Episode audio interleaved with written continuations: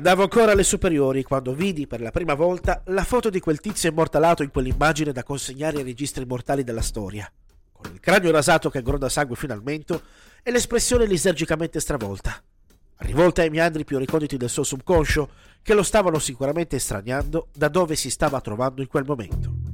Era una t-shirt che indossava un ragazzo di quinta, il bassista del gruppo rock della scuola. Ti faccio vomitare. Ed era un gruppo punk. Nome una garanzia. Quando gli chiesi chi fosse il tizio sulla sua maglietta messo in posa come una sorta di antielfo, mi guardò esattamente come se gli avessi insultato dal più lontano al più prossimo dei parenti. Mi disse che si trattava di Gigi Allen, una delle rockstar più cazzotti di sempre che l'ha messa in culo alla morale comune. Aprì il mio dossier mentale sotto la voce rockstar, ma non mi diceva assolutamente nulla. Feci un sorriso di circostanza passai il resto della mia brufolosa adolescenza nell'ignoranza di questa controversa figura, finché non molto tempo fa ebbi modo di uscire con una ragazza appassionata di rock che aveva in camera un poster con la stessa foto che avevo visto esattamente anni fa su quella maglietta. Intento a ricevere le premurose attenzioni della Dani California che stavo frequentando, quando la mia curiosità venne rapita dal soggetto di quel poster. Diedi ovviamente la precedenza a lei e una volta terminato le chiesi il nome del tizio che svettava sul muro della sua camera si il viso e mi rispose Gigi Alli, una delle rockstar più canzoni di sempre, bla bla bla bla. Ebbi una fugace sensazione di déjà vu. Una volta a casa mi decisi a togliere definitivamente quel dubbio che mi portava avanti fin dall'adolescenza. Tutta l'esistenza di Gigi Allin è stata caratterizzata dagli eccessi, sia nel bene che soprattutto nel male D'altronde, che cosa ci si poteva aspettare da un bambino che viene chiamato Jesus Christ dal padre sociopatico nonché fervente religioso? Il fatto di diventare un prelato con qualche scheletro nell'armadio, oppure di diventare l'anticristo?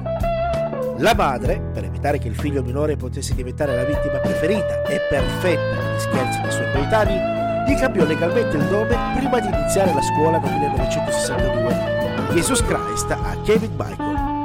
G. Allen viene inserito all'interno del cosiddetto sottogenere shock rock, che è caratterizzato da artisti che erano e sono soliti fare delle proprie esibizioni un impatto visivo sul proprio pubblico. Ma lui andava decisamente oltre. I suoi concerti divennero ben presto leggendari per essere caratterizzati dal suo comportamento estremo.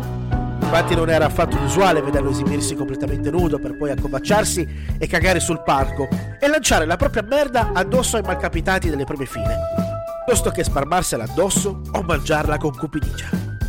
Giusto per non farsi mancare nulla, buon Gigi era anche solito auto-infliggersi delle ferite, cui la ragione di quello scatto famoso, masturbarsi in pubblico, innescare risse, alle volte izzate con le aste dei microfoni usate per percuotere i malcapitati sempre delle prime file.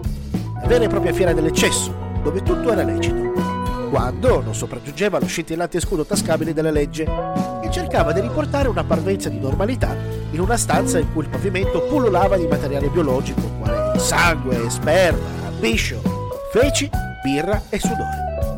La fama di palco estremo che Gigi Allen si era costruito gli varsero, nei primi anni 90, alcuni ospitati da alcuni talk show nei quali era etichettato come l'esempio assoluto di comportamento da non seguire e dove faceva venire i bollori ad alcuni genitori ultra conservatori. Gigi Allen percorse i tempi in modo decisamente non convenzionale, diventando il nemico pubblico numero uno dell'opinione pubblica perbenista e ben pensante statunitense.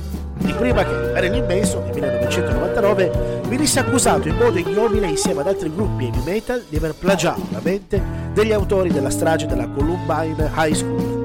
Allen non ha creato il suo personaggio per raggiungere la fama, la ricchezza o per ottenere rispetto.